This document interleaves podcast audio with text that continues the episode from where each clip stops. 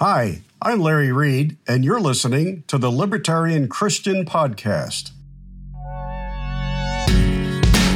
Welcome to the show that gets Christians thinking about faith and politics. Get ready to challenge the status quo, expand your imagination, and tackle controversy head on. Let's stand together at the intersection of faith and freedom. It's time for the Libertarian Christian Podcast. Welcome to another episode of the Libertarian Christian Podcast, a project of the Libertarian Christian Institute. I'm Doug Stewart, and with me I have a special guest, Gene Epstein. Gene Epstein is the director and moderator of the Soho Forum, a monthly debate forum held in New York City and features topics of special interest to libertarians. Gene is also former economics and books editor at Barron's, and he's taught economics at the City University of New York and St. John's University. He's also worked as a senior economist for the New York Stock Exchange. Gene, thanks for being with us. Pleasure to be with you, Doug. So you're you're the kind of guy that you know we've had conversations over email for various reasons, and I've heard you on Tom Woods' show, and you're the kind of guy that I just like to ask a lot of questions regarding finance, uh, sure. and I don't mean like the boring stuff like you know how should I invest, although maybe maybe you could give us some advice, but like okay. all of this, man, I I can't get on Facebook any time at all and i don't have friends posting things about wage stagnation the fight against the wealthy alexandria ocasio-cortez inequality the purchasing power of the dollar the rich are getting richer. I mean it's just it's just a plethora of all kinds of stuff. And um, you're going to help me sort it all out in about 10 minutes right? Well, sure. Uh, I uh, I have a, pretty much the, these are issues that uh, that obsess me as well. Uh, I am a bleeding heart capitalist. Uh, I'm a libertarian who believes in freedom, but I'm also very strongly a consequentialist. And uh, I am uh, very concerned with how uh, the economic system is treating the broad masses of people. So I've got a few things to say about that. Yeah. Well, let's talk about the the let's just start with the big camera picture here. We pull the camera back and we think about inequality and is it I, I think the the stats that I've read it shows that there's some growing inequality. Whether or not that's even a problem is is even the case, or maybe isn't it happening? Like, what mm. is your take on on the claims of inequality? The billionaires are getting wealthier, et cetera.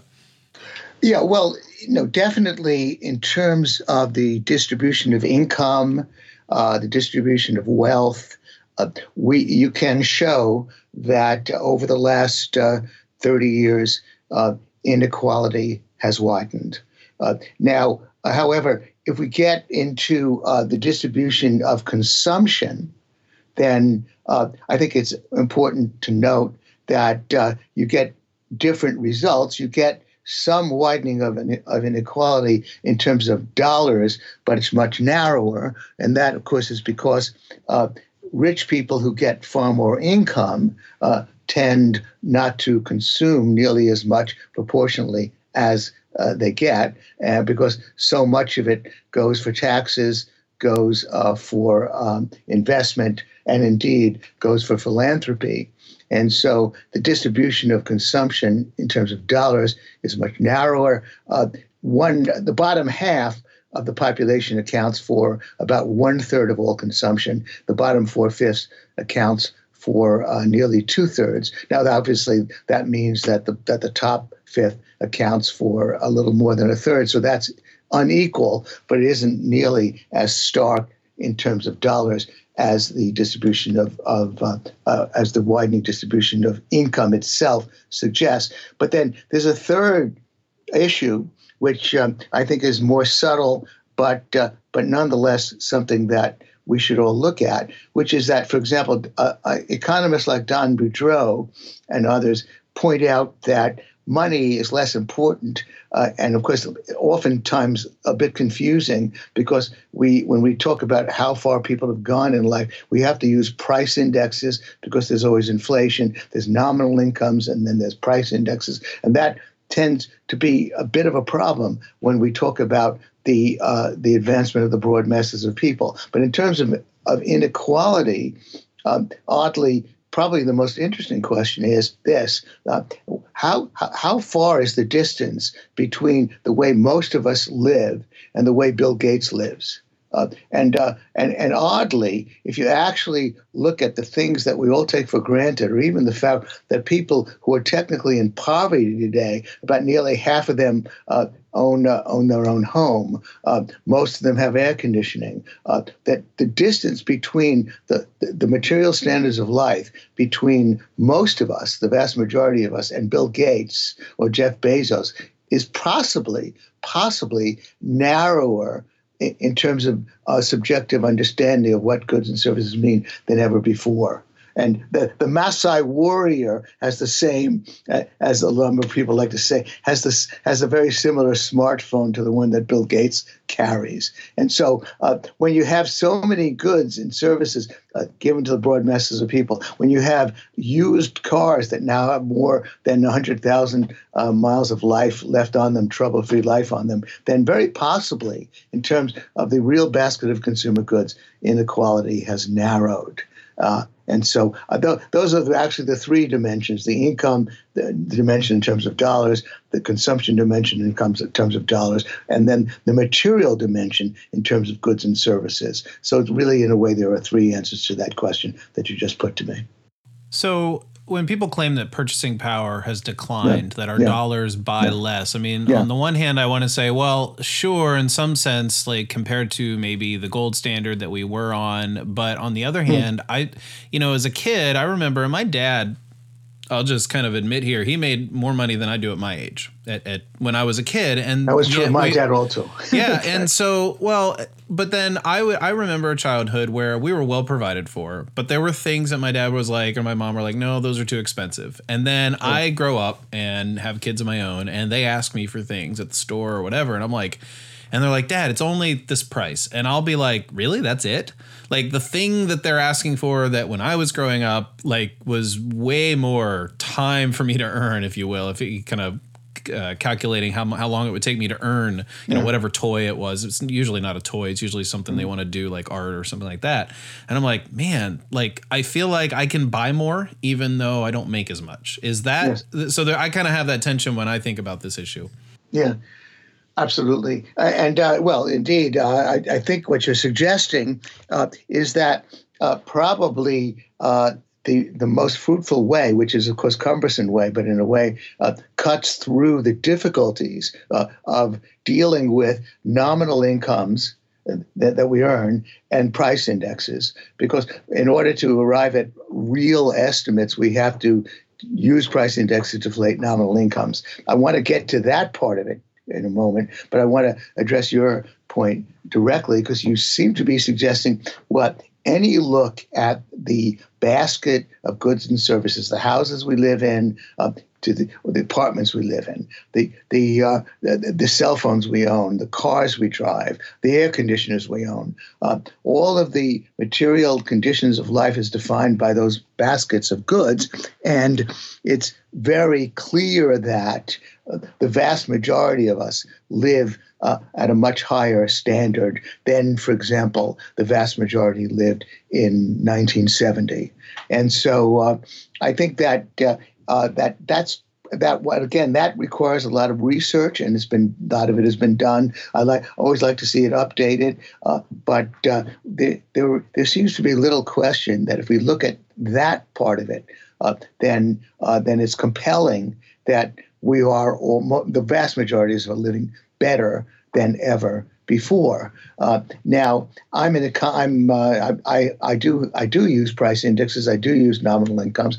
I've been covering the numbers for uh, for you know more than 30 years, and uh, uh, I know that many libertarians uh, believe that price inflation has been much worse uh, than the official numbers suggest. Uh, I've tried to hunt this down. Uh, part of part of, by the way, the reductio ad absurdum I mean, the, the, was the absurd implications of the idea that prices have been rising by five and six percent a year, as has been suggested by some, would indicate would mean that if if you deflate the GDP numbers by that price index, by, by a five and six percent price index, then then you find that output has actually declined over the last ten years. That there's been no growth at all, and so most people appreciate my point when I make that that that uh, that, that if you uh, uh, place any trust at all in the recorded numbers, we know obviously that that tens that that more than 20 million that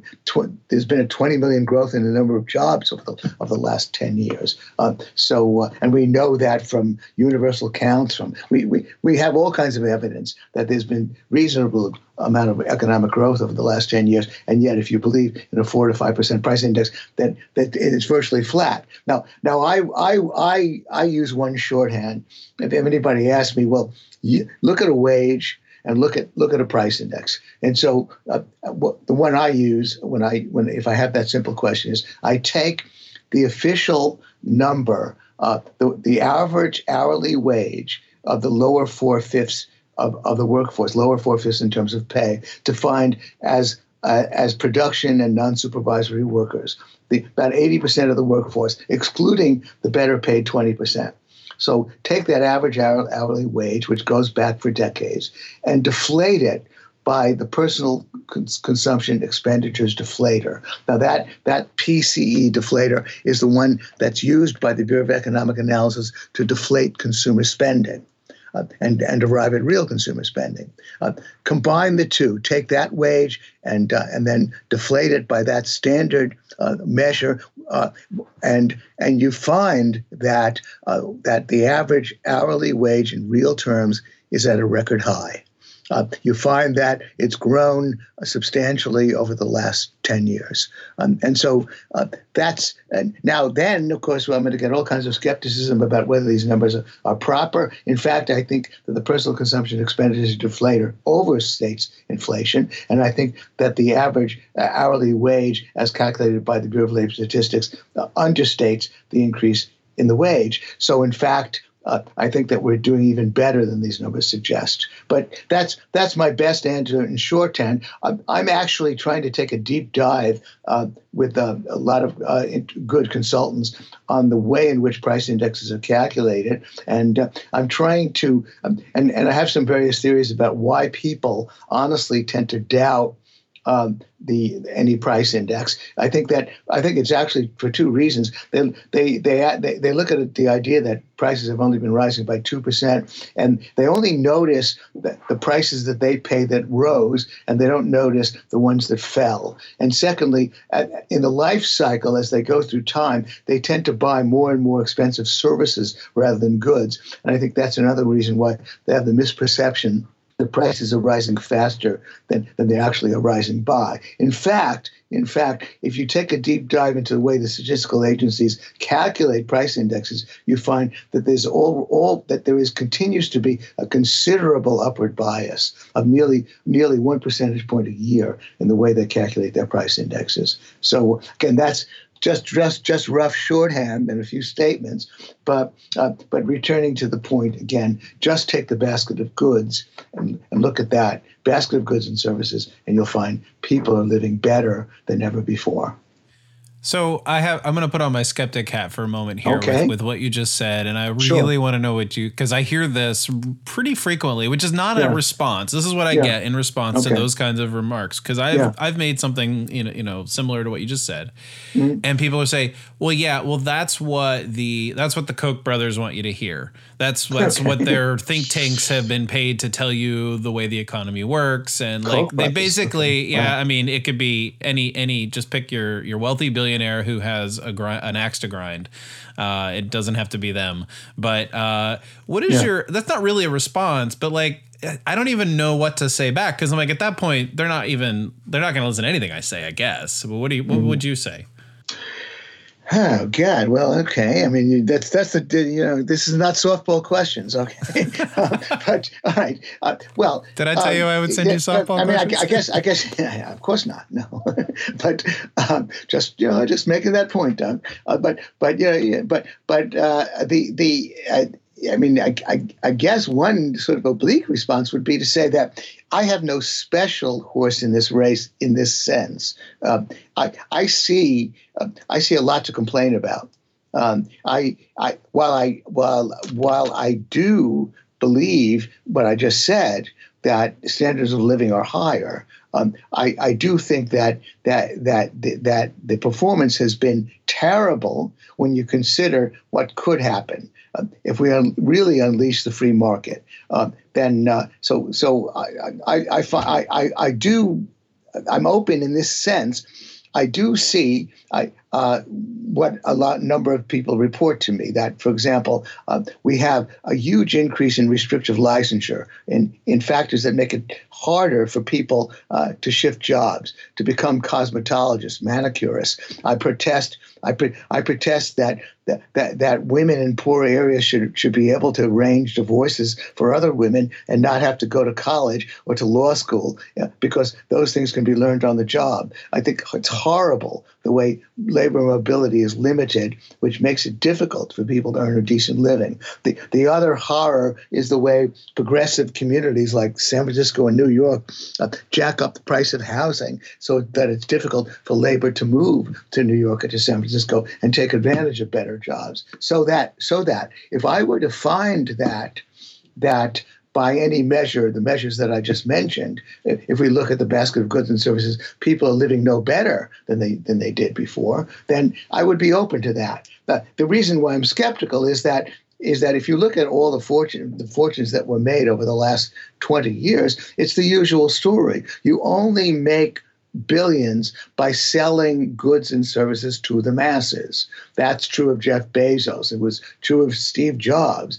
And so, uh, so I guess when we talk about those billionaires, how do they do it? The Koch brothers are in their own business that can that again depends on on on goods and services being sold to the masses. And so, when you look at the supply side all of those goods and services being sold to the masses from which those billions are made, um, you it does suggest to you that that uh, that that that people are better off. But but I'm open. I, I could be open I, I, to to any other conclusion. Uh, I do I, I do believe that the dynamics of a freely functioning capitalism, I could explain why that's the case, mean that uh, that that that wages are going to rise in in any kind of competitive marketplace for labor uh, wages will rise. I do point out that uh, that if you look at the 19th century, when when government was not at all involved in the labor markets, wages rose. Even though tens of millions of real wages rose, standards of living dramatically rose.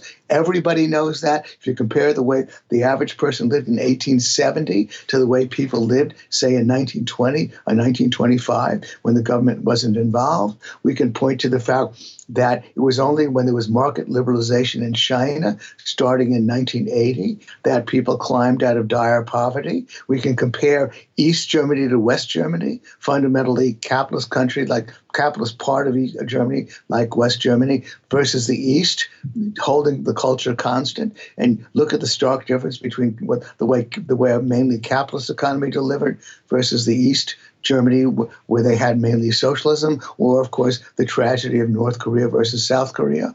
But but if but if things have changed, then then it may be may be because, as I said, because we we, have had a decline in economic freedom over the since 2000. However, however, um, if you look take an honest look at the numbers, at the way goods and services are allocated to the broad masses of people, the cell phones, the better cars that people drive. The fact, again, by the way, if you just look at poor people and what they buy, of course, we have this strange phenomenon, but poor people, for some reason, spend uh, 150% of their income uh, that, in other words, if you match what, what what the poor buy compared to what they officially get as income, you find that they're spending 150 percent, and uh, and uh, and that and how do we resolve that? Well, p- partly because many of them have jobs on the side, uh, and uh, we also uh, re- resolve that by pointing out that maybe maybe the, the prices they're paying are lower than we think. So the evidence is pretty much everywhere uh, that uh, that that uh, that people are better off. And put it this way: I know that Hitler wasn't a vegetarian, uh, but officially he claimed he was. And so I would say to the vegetarians, let's say Hitler was a vegetarian. Is that in itself an argument against vegetarianism just because Charles Koch agrees with me. Is that in itself an, arg- an argument against my case? You know, maybe maybe uh, maybe people that you uh, that you don't trust agree with me. So what? Let's evaluate what I'm saying on the basis of its merits. Yeah, well, and you demonstrated that with your answer. Like you just went back to the numbers, so that's yeah, that's, sure. that's that's a good answer. Uh, okay. So you're you, you don't need softball questions, Gene. You're you're well you're a, you're a slugger, man. All right, thanks thanks for the encouragement. So you mentioned supply side uh, a little bit ago, and I've yeah. I've had um, I've had I would say conversations with people who kind of mock the whole concept of supply side oh, economics oh, yeah. and oh. trickle down economics and saying, you know, if we just give billions give quote unquote give billions uh, to the wealthy, then the economy will just be you know after a few years it'll trickle down and everybody will be better off. Um, and yet, one economist told me that trickle down economics is just a pejorative term uh, that yeah. it, it doesn't really exist. It's just something the left wants to make up to make us sound like we're all about you know favoring the wealthy only. What are your yeah. what's your take yeah. on those two things? Yeah. Yeah. Well, um, yeah.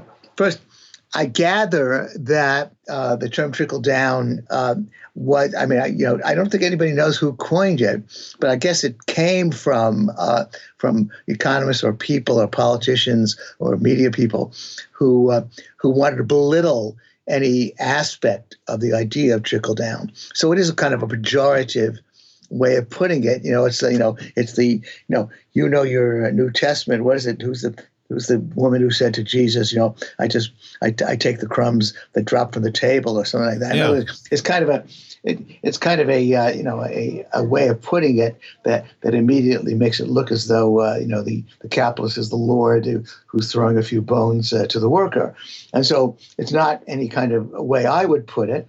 Uh, but let's say let, us use the term trickle down. It does have two meanings. Uh, as far as I can see. And one of them, one of them is nonsense, and the other, uh, it, the, the, other does make a certain amount of sense. The, the, the, first one that's nonsense, which which Thomas Sowell railed against, which I guess has been a, which I guess the trickle down people try to apply, is the nonsensical part of it is the way a capitalist enterprise works. Uh, Sowell made the point that uh, when when you run a business, uh, the the, workers get paid first. You know, the, the goods, the goods or the goods or the services have to be produced, has to be put out there, and then you wait for the revenue to come in, and you hope you make a profit. So, so Sowell's point was only that this turns the capitalist process on its head. Obviously, uh, the, uh, the, the whole point is that uh, you you weren't. You know, when I was working for, uh, for for News Corp or for Dow Jones, I got my wage. I, I contributed my uh, column to Barron's, and then it went out to sell and then uh, see if you can make a profit on that. So so therefore, in a way, the the trickle down goes to the capitalist. You know, the work. In other words, the worker gets the money up front, and the capitalist has to wait for the residual to see if any profits can be made. And of course, the the capitalist system most appropriately consists is a profit and loss system. You know, profits encourage risk taking, but losses encourage prudence. And the capitalist hopes for profits, but often incurs losses and often has to go out of business. And so the trickle down concept is nonsense when it applies to that, because again, it distorts the basic process whereby uh, people are paid up front and the capitalist takes the risk to see if he can make profits. Uh, so that's the nonsense part. The the part of it I guess where it's mostly applied to, but you know maybe you know people who read up can tell me better. It's mostly applied to tax breaks. I guess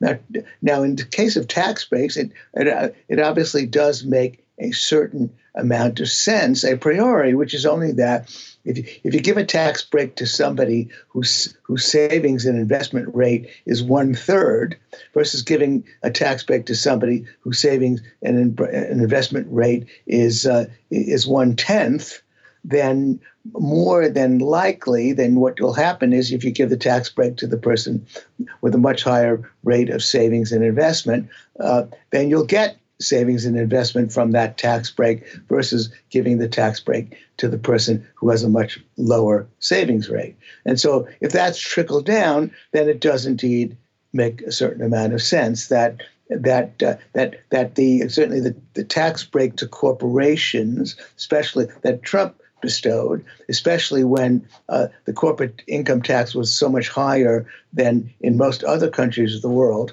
uh, that probably has accelerated investment. And indeed, by the way, uh, capital investment in 2018 as a percentage of gross domestic product was at a record high, and and so uh, so it's not belied in the numbers at all. But but of course that doesn't solve the matter completely because of course you know progressives will have all kinds of other measures of what kind of tax breaks you want to give. You know, do do you because clearly the if you care about uh, you know giving breaks to people of limited means, and that's a very different criterion. But there's no but but certainly there's no denying that uh, that there will be an investment effect if you give a tax break uh, to, to people or to corporations that have much more of a tendency to invest the money than than, than have a tendency to uh, to just consume the money. I guess guess the consumption part of it comes from the Keynesian fallacy that that consumption is somehow or other what powers the economy. There, there, I like to tell the joke about how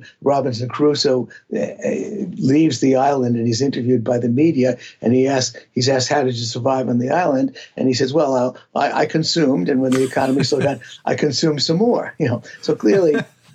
Clearly you can't consume in order to produce. You know, what the Crusoe economics applies to real economics. So, so the trickle down. If the trickle down is just saying that if you give a tax break to somebody with more of a more of a tendency to save and invest, then then it, then it will be more of that tax break will be invested, and the investment will go to others because investment, by the way, the first dollars of that investment actually do go to workers uh, because that's the nature of capitalism. You you have to you have to produce first, and you have to employ people to produce the goods or services you're going to sell, and then you wait for the profits to come in. And so all, all of that part uh, that, that part of trickle down economics uh, has some validity. Well, it, it, that just kind of leads me to the next question. Like yeah. the rich hoarding their wealth. I mean, oh, you, oh, when yeah. you're referring to uh, a, you know, an average of one thirds uh, savings and investment, you know, the wealthy are going to be doing that, of course, more than middle class uh, yeah. would, um, or even the upper middle class. But is that the same as what what the left often says is they're hoarding their wealth? I mean, f- forget the maybe sending it overseas kind of scenario, but like I've I've been I've read these articles and I honestly I've just read the headlines because I'm like I don't I don't really want to read these, but it's along the lines of like oh well these companies just did stock buybacks and now the oh. the CEOs and the board and the you know the top the top brass of these companies are the ones that are reaping the rewards and it's not really going to the worker, et cetera, et cetera. Yeah, well, again, to you know to unpack that one uh, first, let's you know, let's admit the worst. Obviously, you know, may, maybe maybe Tom Cruise does get too much. You know, I mean, he's uh, you know, he's probably a billionaire. Maybe uh, you know, uh, others uh, like uh, you know, like Oprah Winfrey get too much, uh, pay too much, uh, and maybe the CEOs are getting paid too much. It's a quote. You know, I'm putting that in quotes. Uh, maybe I, I, think I think there is a certain fetish on the star system uh, in all institutions. Maybe it's exaggerated. You know, it has its counterpart in in the myth that that William Easterly, the economist, exposed the idea that you're going to attribute the fast growth in any economy to to to the politicians in charge. You know, a certain cult of leadership. Uh, a friend of mine was was saying that actually the the the idea of a bankable movie star doesn't hold up empirically. That's that it's an illusion. So let's imagine, let's assume and let's agree that maybe there are a lot of people who who are overpaid uh, and when overpaid in the sense that a more that, that if institutions we have were a little bit more rational, they wouldn't be paid quite as much as they are paid. Now, I began by answering your question about the distribution of consumption, and indeed, the distribution of consumption is unequal. And uh, and Tom Cruise and Jeff Bezos and, and Bill Gates and the rest of them live better than the rest of us lived. Although, as I've also said, they have larger houses, but and they have certain amenities we lack. But but in terms of what's important, one wonders whether inequality is is is narrower than ever before. But now get to, to the next part of what you talked about, which is hoarding. Um, the, the, the idea. I mean, if, if Bill Gates or or is hoarding now, obviously what he does with his money is he he basically donates it. Uh, if Bezos is hoarding his money, Uh, he obviously is not doing that. But let's say somebody does hoard a billion dollars worth of money, uh, it doesn't do any harm. It's it's hoarding by by hoarding. I presume that presumably means that they actually do have these these mattresses of hundred dollar bills, and they sleep on these mattresses. Maybe that's a night. Maybe they're nice mattresses with hundred dollar bills in them, and uh, and they and they do nothing with all that money. Uh, but all that means is that it's just subtracted from the money supply. It, it, it doesn't get consumed, it doesn't get invested. Uh, it's just nullified. It doesn't get in anybody's way. Um, but uh, but but what what they're really doing. I mean, maybe we don't want to go down that route because it's a complete fantasy, but but I do insist, of course, that people. Silas Marner in in uh, in, in, the novel Silas Marner by George Eliot did indeed. You know, he put all his money in gold and he kept it in a basement. You know, so there are indeed some crazy misers. But but if we if we were to unpack that one, they really are doing no harm. They're simply retiring money from the rest, and the, and that means, of course, to the extent that they don't spend it, that means in that insofar as that's concerned, prices are lower. Uh, prices of everything are lower. Stocks prices are lower, so we can all we can cherry pick cheaper prices of consumer goods and stocks, and because those people are not spending their money, they're just hoarding it in mattresses. So, so th- that in itself is not a problem anyway. However, uh, we do know that as a practical matter, rich people like to put their money to work for them when they're not when, when they're not giving it to government and when they're not uh, giving it away to charity. Uh, then they like to invest it and uh, and and the the buyback craze, uh, the the, te- in terms of the obvious dynamics of buyback, the company buy, buys back its stock, and, and let's say it buys back a billion dollars worth of stock. The billion dollars goes to the shareholders who want to sell the, their stock to the company, and that billion dollars go, in the hands of the shareholders is is probably invested elsewhere. Maybe some of it is consumed, but but since these shareholders tend to be well-heeled investors, they're probably reinvesting it elsewhere. Uh, and in that sense, it's a more efficient reallocation of capital because when the company is doing buybacks, it means it doesn't have many good uses for the marginal dollar and that it's earning. So those dollars go back to the shareholders, and the shareholders then reallocate those dollars to better uses, usually to investment uses. And then, as I said, that if we look at the broad picture, we find that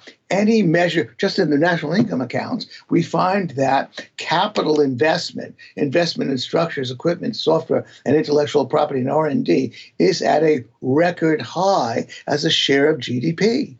And so, what is there to complain about if we want money invested, if we'd like to see money invested in order to expand the economy? And so that's the simple dynamic. You know, it doesn't, uh, obviously, if you want to protest about the fact, however, I want to give the devil his due. If you think that CEOs are overpaid and that Tom Cruise is overpaid, maybe you have a point. However, I would not want to see this money. Now, there's another issue I would not want to see this money go into the government's cheese factory. Uh, I think that I, I would rather see these people uh, even spend it a little bit on their own ridiculous McMansions or on their private jets. But in fact, for the most part, they, they give it away, uh, usually to something reasonably worthy, uh, or for the most part, uh, they invest it, and and that investment usually ends up helping the rest of it, rest of us. I kind of wonder that we're not in a bubble. I mean, like the word on the street, and when I kind of talk to people about it, it's like it seems yeah. like we're overdue for a some sort of recession or correction in yeah. the market. I mean, it's been over. Yeah. It's been what like ten years since the last you know major uh, hap- happening. Yeah. Uh, so you know, what's what's your take on that? I mean, obviously you can't predict the future, um, but what what do you think? Well, yeah, the, the certainly the, the the argument the argument for the bubble, uh, I think, is inadequate. But but at least uh, obviously the the bubble theorists have a very very powerful talking point. I mean, the obvious one is this: uh, interest rates, uh, by almost any standard, have been below uh, the market rate, below what the what if we allowed only allowed the market to determine interest rates, we, we then interest rates probably would have been higher. Uh, and uh, and and uh, we, we, I say probably because we can never quite be sure. Uh, but but certainly the, the central bank, as you know, is maintaining like zero uh, percent interest, uh, short-term interest rates, which anchored a lot of other interest rates. In addition, even the longer-term interest rates that we have have been favored by the fact that the U.S. is, you know, it, it, has its problems as an economy, but but but the problematic economy is still better than so many others, and so a lot of investment income pours in and keeps interest rates low. The the, the U.S. government sells its treasury debt for low interest rates, and so so we we have likely had uh, interest rates that are below the market rate, and that and, and many uh, will say then that that that's just pr- pr- prima facie compelling evidence that that that we're in a bubble. That there's obviously been uh, re- misallocated investment that that's created unsustainable conditions. And so I, I again I regard that as a powerful talking point, uh, but not necessarily a completely convincing argument because um, first when we can't be absolutely sure that those that those low interest rates are necessarily uh, lower, that much lower, I should say, than what the market rate would have been. And secondly, we can't be completely deterministic, even even assuming that those interest rates are too low. That that that we that we are therefore looking at powerful bubbles, strong bubbles. Now, then, when I try to round up the usual suspects, and I look at the stock market, I look at the housing market. Uh, uh, then I do see uh, something. I, I, do see conditions in which uh, the, uh, there's been a certain amount of asset inflation, but I, I, don't see evidence of bubbles absolutely staring us in the face. I don't see, for example, especially in, in the case of in the case of the stock market, it, it should have been clear to anybody by the year 2000 that that that there was a stock market bubble just in terms of, of the conventional measures of price and earnings, price earnings ratios. Uh, uh, it should have been clear to anyone uh, by uh, by the year 2002, uh, or even even before then, that that we were looking at a house price bubble as well, just in just by any measure in terms of house prices in relation to rents, for example, uh, or or house prices in relation to median incomes. But but if you look at those measures of, of what alerted us to bubbles in the stock market and in the housing market in those years, then those same measures are not absolutely uh, blaring bubble today. Uh, so that's the best I can do. Uh, I, t- I, I, I hope for the best. I don't want to see any other another kind of crash such as we had in 07 and 08 and 09. Maybe so. Maybe that's wishful thinking. But I do think that at the very least, to revert, those who point to the low interest rates as as the as the solid case for a bubble, I think are missing the points that I just made. So, Gene, uh, a couple of years ago, in 2016, you founded, co-founded the Soho Forum, uh, yeah. which I recently came across. Uh, yeah. I would say maybe about four or five months ago, and I've been voraciously listening to uh, the content. So, why don't you share with our listeners a little bit more about the Soho Forum? Sure, thank you. Uh, well, um, I had been uh, to, to, give you a reasonable good thumbnail history. I I had been managing uh, for a philanthropist named Vic Niederhoffer, a series that he called Junto. It, it took place in Midtown, and uh, he asked me to manage it for him. And I said, Well, it sounds like fun. So, uh, in many cases, I would organize debates at this monthly thing called Junto. And then Vic uh, shut down his Junto, and some of my young friends urged me to try to raise money for my own debate series, uh, and I was motivated to do that. I, I do feel uh, strongly that the model that I wanted to build was, in terms, in, in, to some degree, an answer to the problems I think with many debating societies. Uh, I, I, I adhere strictly to a one against one debate one person against one person. Because I find that when it's two against two, uh, you know, you have more diversity, but but you pay a huge price. Uh, it's very difficult to get each of those pairs to to actually coordinate in terms of their what they say in, in the debate. On top of that, each of those four people gets only about gets far less time to make their points. And so I thought of that as a broken model.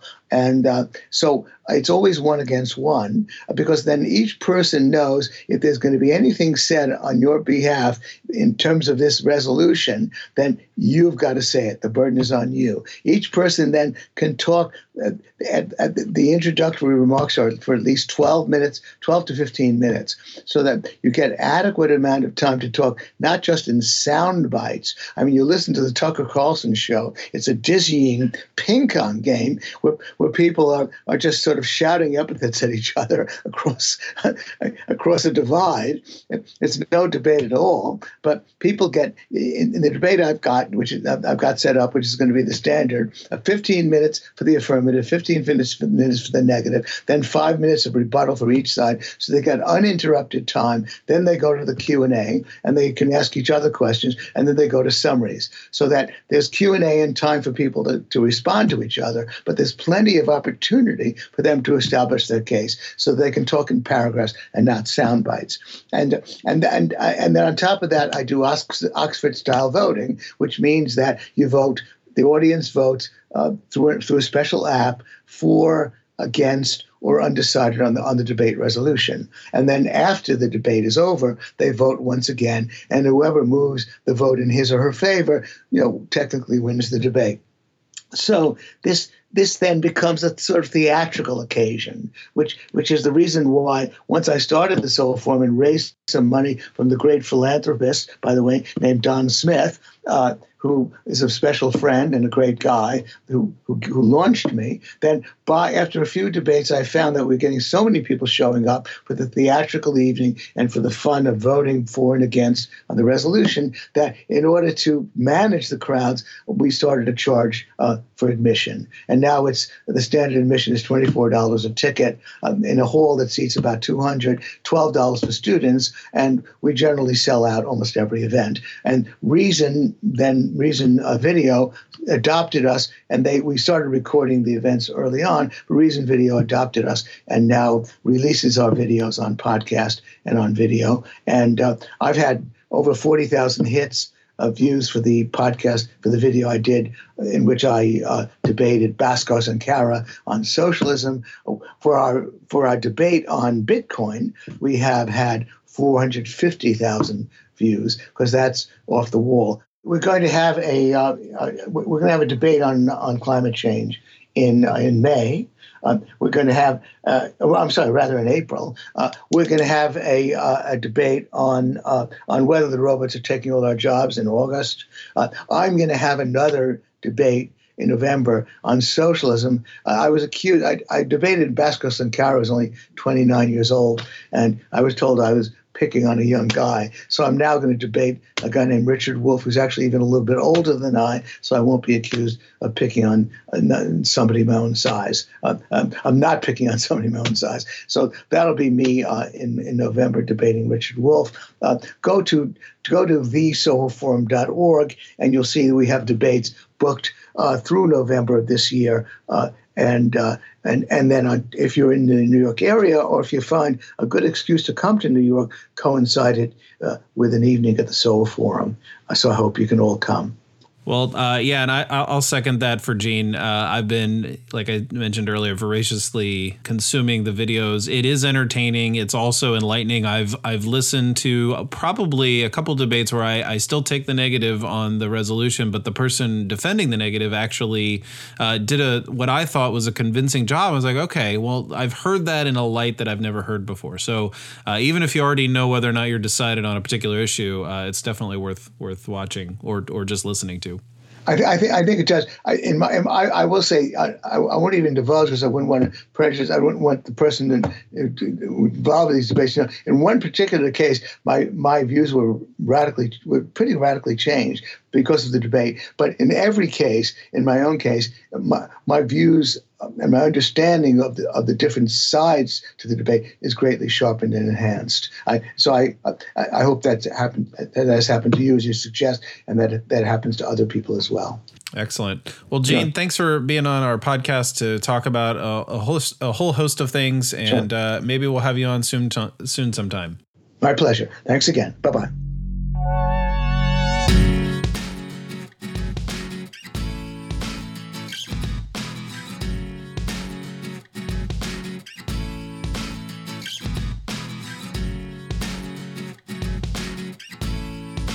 You can also reach us at LCI Official on Twitter. And of course, we are on Facebook and have an active group you are welcome to join. Thanks for listening, and we'll see you next time.